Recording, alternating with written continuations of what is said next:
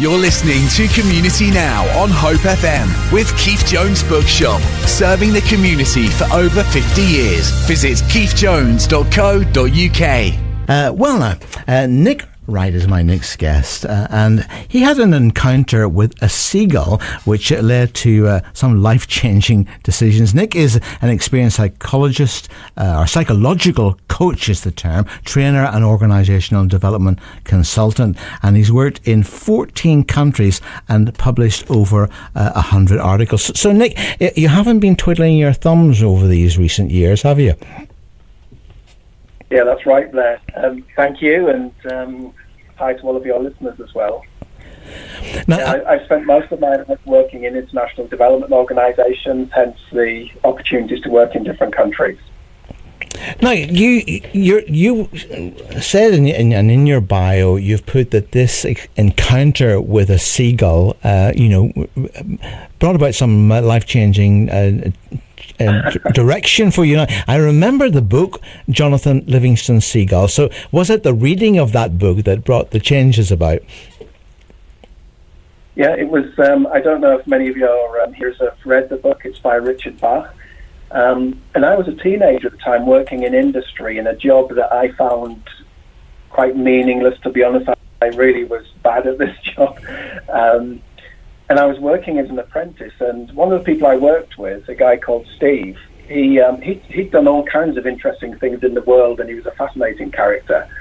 And one day he gave me a copy of Jonathan Livingston Seagull, and he said, "This this sounds like it's the kind of thing that might be of interest for you." So I remember taking that book home and reading it, and I was absolutely blown away by it. Something really stirred in me as I read it. And it's a story about a seagull that is living the normal life of a seagull. It's like a parable, if you like, and decides he wants to do something more purposeful in his life, and so he. The way of doing this for him was to try to perfect flight. So he was interested to see how fast he could fly and with such style.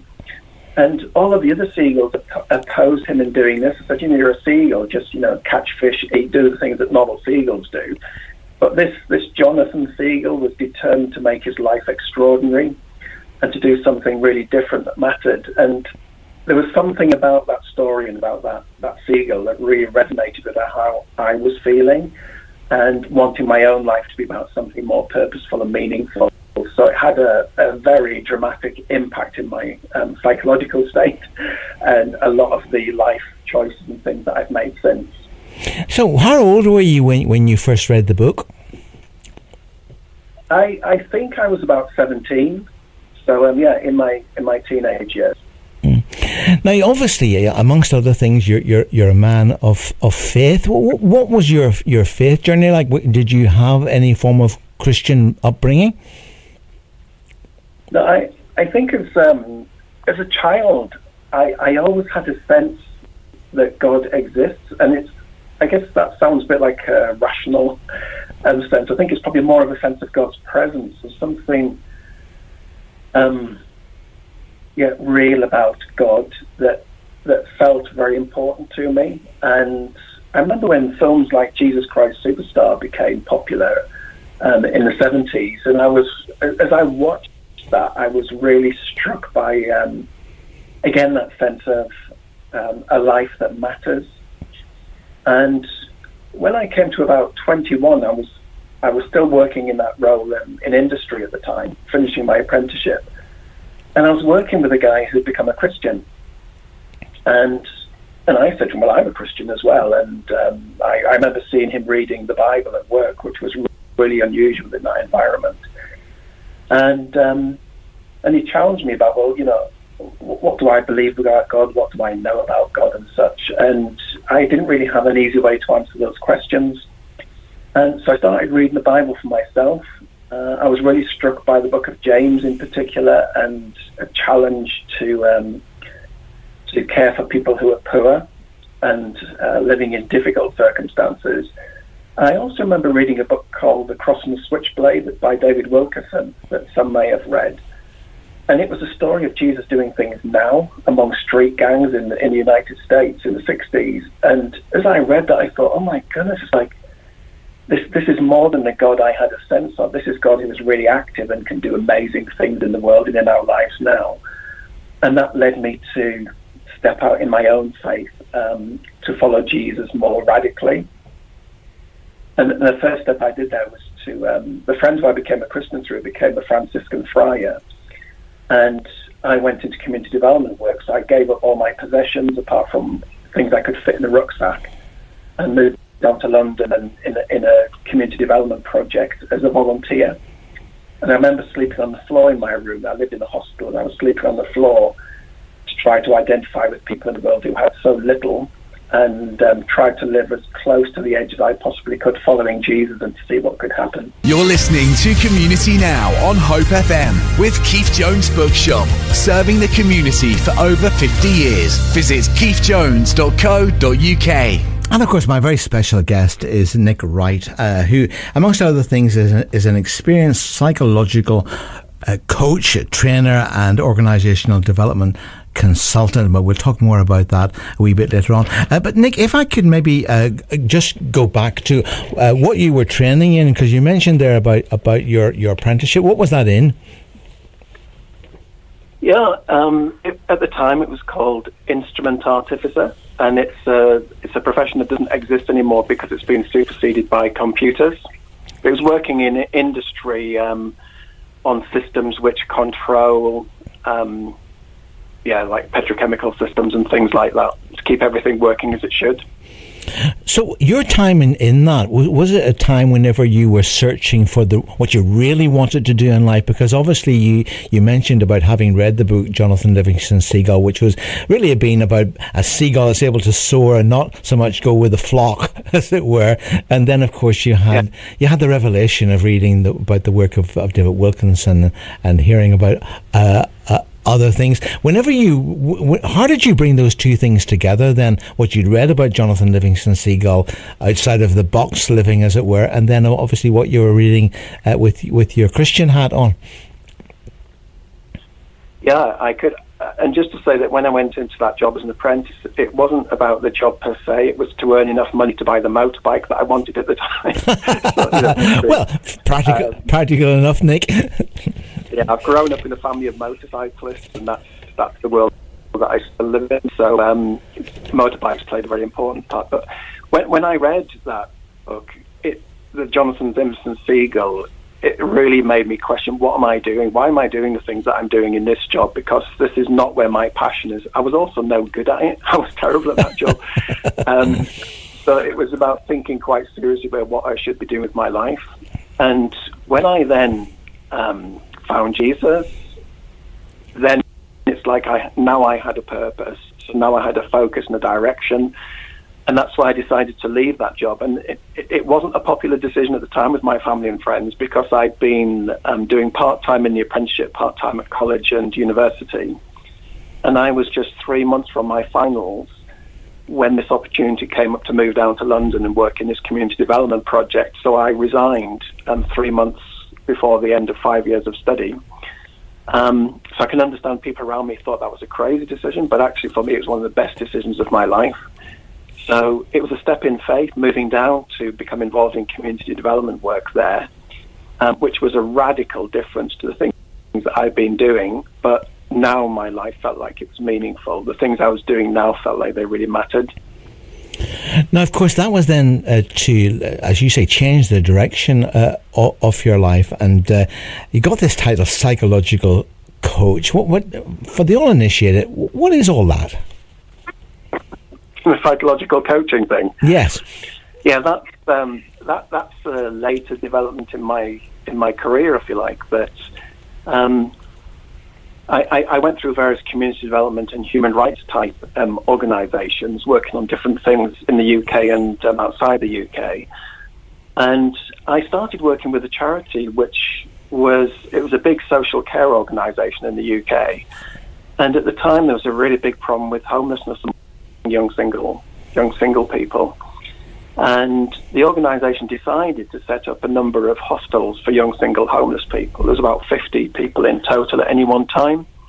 but the organisation really had no experience in this field, and so it was a well-meaning decision, but also a really bad decision in terms of yeah. um, all kinds of risks that created. So emotion and would it be right to say would it be right to say Nick it was more emotionally than practically driven? I think it was. Yeah, there was a sense that well, you know, we we should do something to help, but without thinking through some of the practical implications of that. And the person who set up the project, they were removed because things went so pear-shaped so quickly. And they put me in charge of this whole thing because I had background in community development, which is actually very, very different to running um, hospitals. Um, but one of the things I discovered immediately is that people in, in those um, hostels, the, the people who were working there, had very little training or experience in that field either. And so I started doing what we would now call coaching with them, because that's something I did have some experience of, trying to help them to think through the issues they were facing to find decisions that would um, improve the safety and the quality of um, care that was being provided. Um, and that, I feel like, was an introductory placement for doing some of these things, which we'd now call coaching. Um, and over the years, I then did more and more work in that field, and I did some studies in psychological coaching, which was where my main interest lay and that's now a focus of a lot of the work that I do these days. But it started from seeing the difference it could make, helping people to think through things to make wise decisions. Hmm. It's not uncommon, isn't it, for people to feel very passionate about things and to want to, to start things and so on, but actually making a real hash of it uh, because, you know, they sort of, I suppose it's taking time before you build a house to consider what tools and resources you've got and, and very yeah. much thinking out of the box. You, I, I guess you've probably come across lots of people and organisations like that. Yeah, I, I worked for a few years as a. It was like like a consultant on community development, working for a Christian charity, and the the role of the work was really about helping churches to be more effective in how they engage with communities, and especially with people who are poor and vulnerable in those communities. So there were lots of churches getting involved, which was great because had such a heart to try to, you know, support those people who were experiencing all kinds of difficulties, but sometimes without having really thought through the potential implications of that.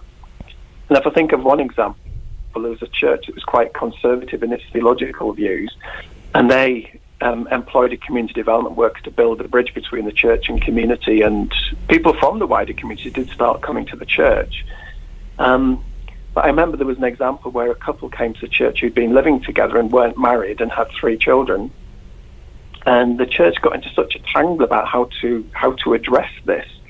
Because for them it's like, well they're living together, not married, we need to say something about that. But one of them had become a Christian, the other hadn't. Do we marry somebody who's a Christian with somebody who isn't a Christian and all these things? And they got into such a mess.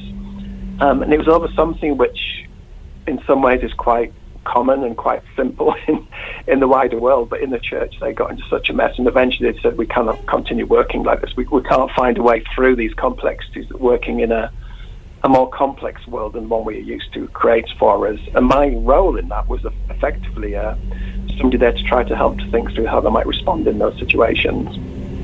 And did did you feel sort of listened to uh, in a way? Because I guess what's coming over to me with that little story, it's like a clash of culture, isn't it? Because obviously, I guess within the Christian world, you know, we, we have our own cultures. In fact, several different cultures depending on the way that we've been brought yeah. up or the church that we attend and the theological base and all of that sort of stuff. But I mean, obviously, there's a world out there that live uh, by all sorts of other standards which are in direct opposition sometimes to what we think or feel. So, how, how did you how did you steer them through learning from that experience?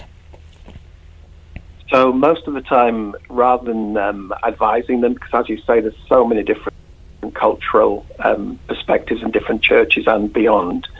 Um, it was helping them to think through what might they do in that situation, what issues was it raising for them, how might they safeguard their own integrity whilst also being open to, to difference and such. And in some situations, they were able to think it through to new solutions, but in others, they weren't. Um, because sometimes there are no simple solutions to these things. The what I was thinking as you were saying that one of the books which I found um, in more recent times is one called Charis, um, C H A R I S, which essentially means grace, and by someone called Preston Sprinkle. And what he does is he looks through the pages of the Bible to see how God works in situations where people really are messed up and their lives are messed up. Um, so rather than wanting to only work with people who've got their lives together, as we might see that as Christians, it's how God works in and through people who whose lives are, I guess, in many ways like my own, a real mess, and um, and yet somehow does amazing things through them. So that that kind of spirit of how do we kind of be open to the spirit moving God, even in situations that feel really difficult and messy for us, was essentially the heart of that work. So just to just to remind people about that book, so it was it was Charis, is that C H A R I S, by did you say Preston yep. Springfield? Uh, Preston Sprinkle. Sprinkle, as in what you'd sprinkle. Yeah, unusual name. Yeah. Yeah, Preston Sprinkle. Challenge, yeah. Chal- challenging uh, read. But I guess you see this sort of thing because very often, I guess the, over the years, the churches have moved, and there, there is right at the heart of many churches the want the wanting to be relevant within the community in which they, they are placed, and so many things uh, yeah. have happened. But I guess that right at the heart of that is being able to understand the, the people that you're trying to serve and what their real needs are and how you can best serve them. Which, yeah. of course, is not an easy thing to, to deal with, is it? Mm. Yeah, and I guess you know much, most of the work I've done in probably the last 15, 20 years has been um, in, in, in, in the international arena where you have all kinds of um, different cultural complexities overlaid on top of the different kind of Christian theological perspectives and such. Um, but yeah, working with people who, on the whole, want to make a difference in the lives of those people who are poorest and most vulnerable, and trying to find ways to do that in a way that's authentic to the gospel and prayerfully so that God, by His Spirit, helps us to find ways to navigate through these complexities. um, and it's not always easy. Hope FM, faith filled radio.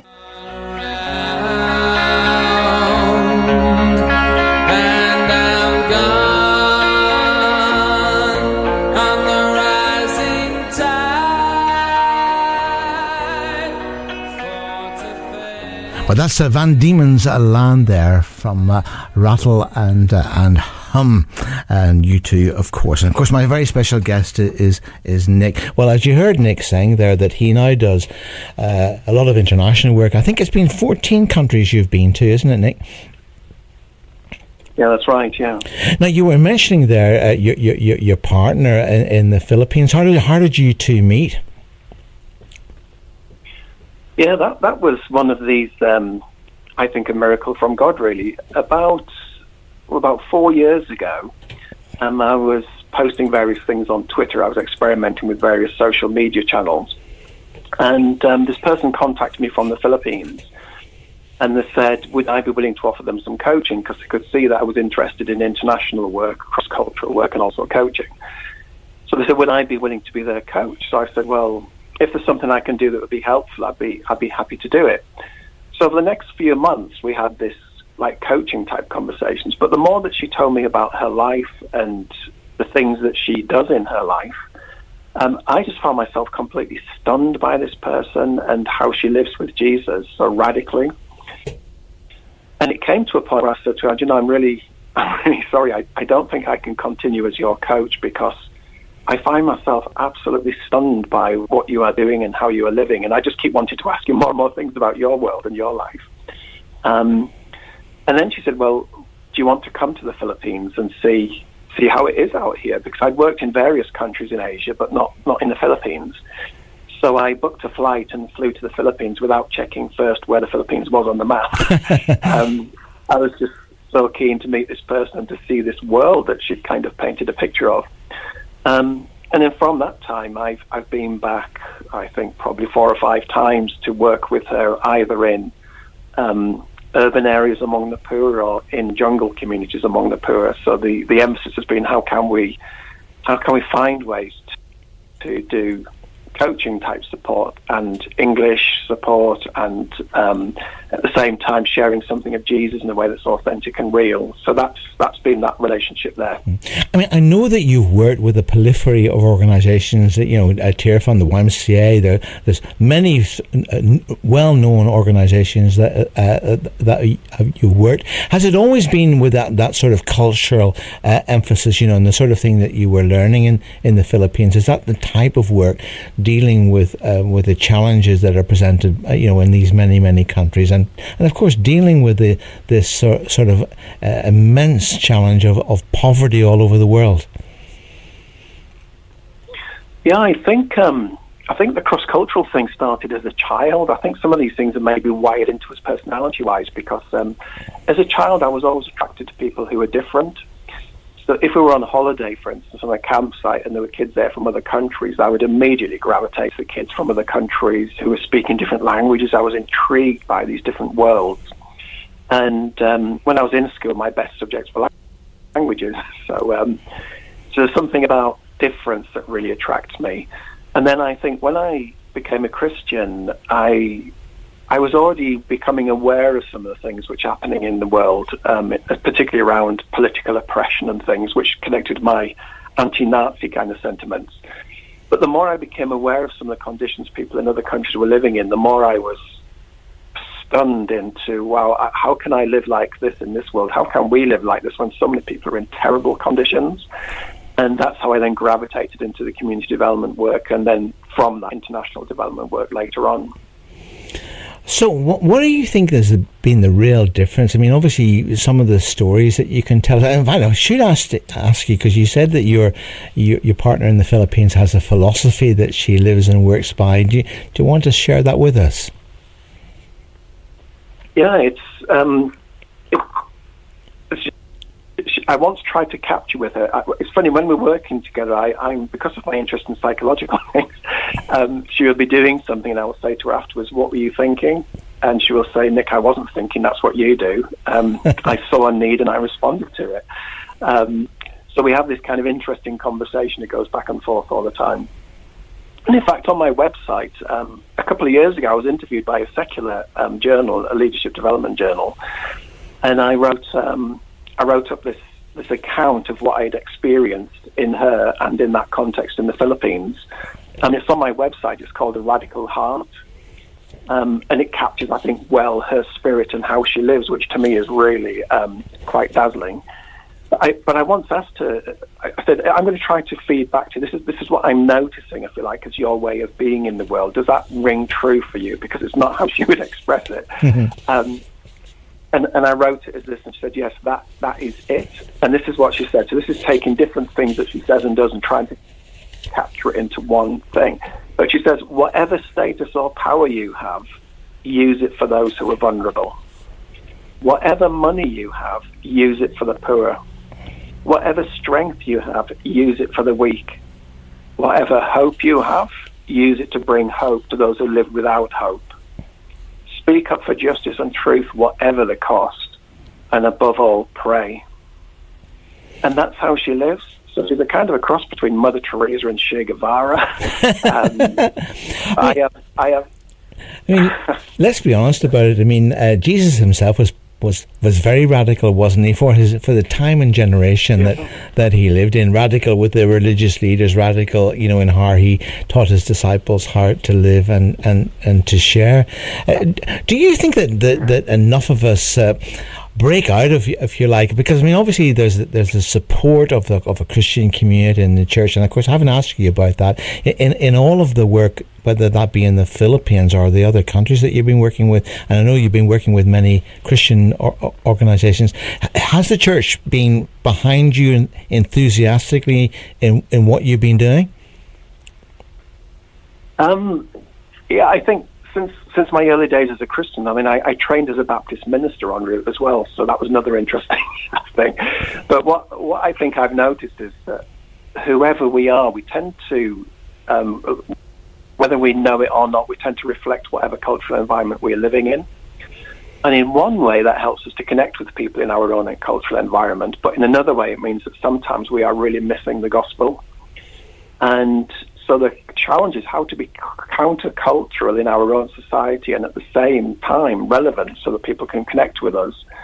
Um, I think in my earlier days, I wanted to live as radically as possible, and it created a big barrier between myself and others because they couldn't understand what I was doing. um, whereas yeah. now I'm thinking, how, how, how can we navigate this? So in the West, Christians tend to be very wealthy. And if we improve our lives by getting more money, we tend to use it to buy a newer house or a newer car or a newer motorbike, these things. So we, we, we try to improve our lives through the money that we get. In, in this girl's world in the Philippines, that is totally different to what it is to follow Jesus.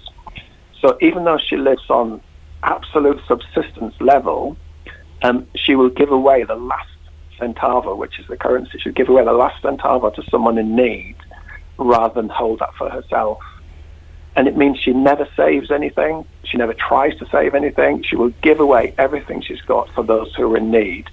And she will just say, I know how it is to be poor. And my life is in Jesus' hands. He knows what I need. And it's terrifying if you observe it from the outside. Um, so she really, she lives what I see as a radical faith in Jesus, where she gives everything rather than just giving what, what she has as extra. So, in coming from the West and being into you know our our culture, as it were, you have a foot in both camps, Nick, don't you? So, because of you, you've gone into these other cultures, yeah. and and you have the the British mindset as well. How have you brought these two together for yourself, and where where does it come into your your coaching, whether that be coaching, you know, or organizations through the development, through how they operate, or even because I know you do some individual yeah. coaching as well, as well, don't you? That's right. So how you brought those two? Coaching I do is really try. Yeah, go go ahead. Yeah, I was, yes, I was going to say a lot of the coaching I do is um, it's similar to um, like an existential psychological view for those who may be familiar. It's about essentially asking people, so who am I in the world? What's my purpose in the world? Is there a bigger plan that I, I am part of or can be part of? And it's quite fundamental questions about our existence and our purpose in the world. And if if the people have a faith or a Christian and such, and it can be about well, what what's God's purpose in my life? And if He has one, and I I would do well to know it. Um, so a lot of the work is trying to help people to think at a really deep level about their lives and what they want their life to be about, and how they can then follow that path or follow God if that's um, their faith position. Um, and a lot of the organisations I work with are humanitarian organisations. So at the moment, in, since I worked out their faith position, um, and a lot of the organisations I work with are humanitarian organisations. So at the moment, in, since I worked out the other day, since Christmas, I've been working with people in 15 different countries, um, all online, but most of them are in disaster response situations, trying to respond to emergencies. Um, and those people, I guess, already share something of that same vision and passion. And in those cases, about how can we be really um, life-giving and effective in those contexts, um, rather than just doing things because that's what organisations do in those situations. So it's about how can we have personal transformation as well as transformation of the situations we're working in. Hope FM, faith-filled radio.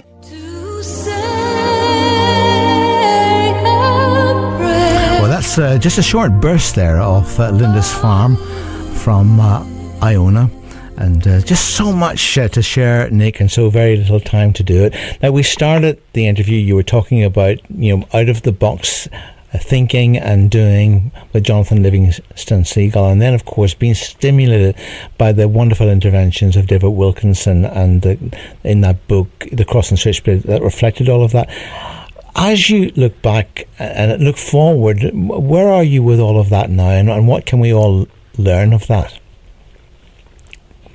Yeah, thank you. I think uh, um, one thing that I've been reflecting on myself more recently has that when I read Cross and Switchblade, I was about 21, and I was stunned by the miracles that David Wilkerson witnessed um, in really, really amazing situations, especially when he's working with people who are really in a hard place. And I was reflecting as I look back on my own life, I've seen so many of those miracles myself now.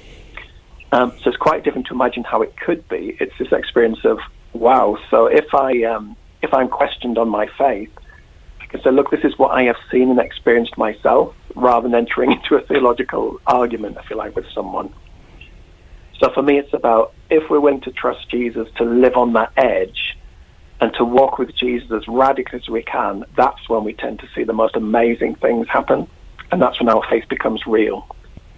Yeah, and I suppose that in all of that, there, there's a price to be paid, not the least of which, of course, which is a willingness to step outside the box and, and to, to live the life rather than just talk about it. And, and of course, Jesus himself said that, that there, there is a cost in following him.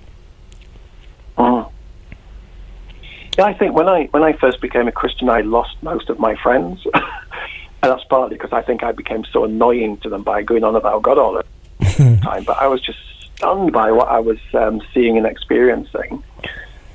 Um, but yeah, the cost for me, there's, there has been a cost in terms of following Jesus. I mean, I met with a friend recently. We last met 40 years ago. And we both at the time had a vision to do something to change the world. And he said, You know, Nick, as I listened to your life, he said, I wish I had taken that road less traveled.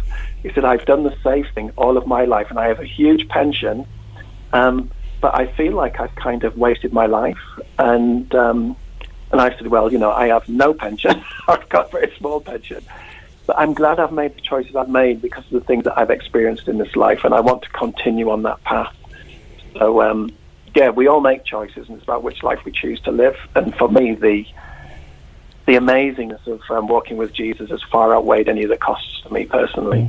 And I suppose one of the encouraging things that we've seen, and particularly through these very challenging COVID things, is how ordinary people uh, have been stepping up to the mark to do out of the box, not just talking, but actually more appropriately acting, you know, mm. to help the poor and the isolated and so on. And I, I, I, I, I sincerely hope that we'll never go back uh, to the way things were. That we, we'll we'll learn and keep on, you know, uh, being being concerned and actually being active about the people around us who are so very much in need uh, of all of us. Mm.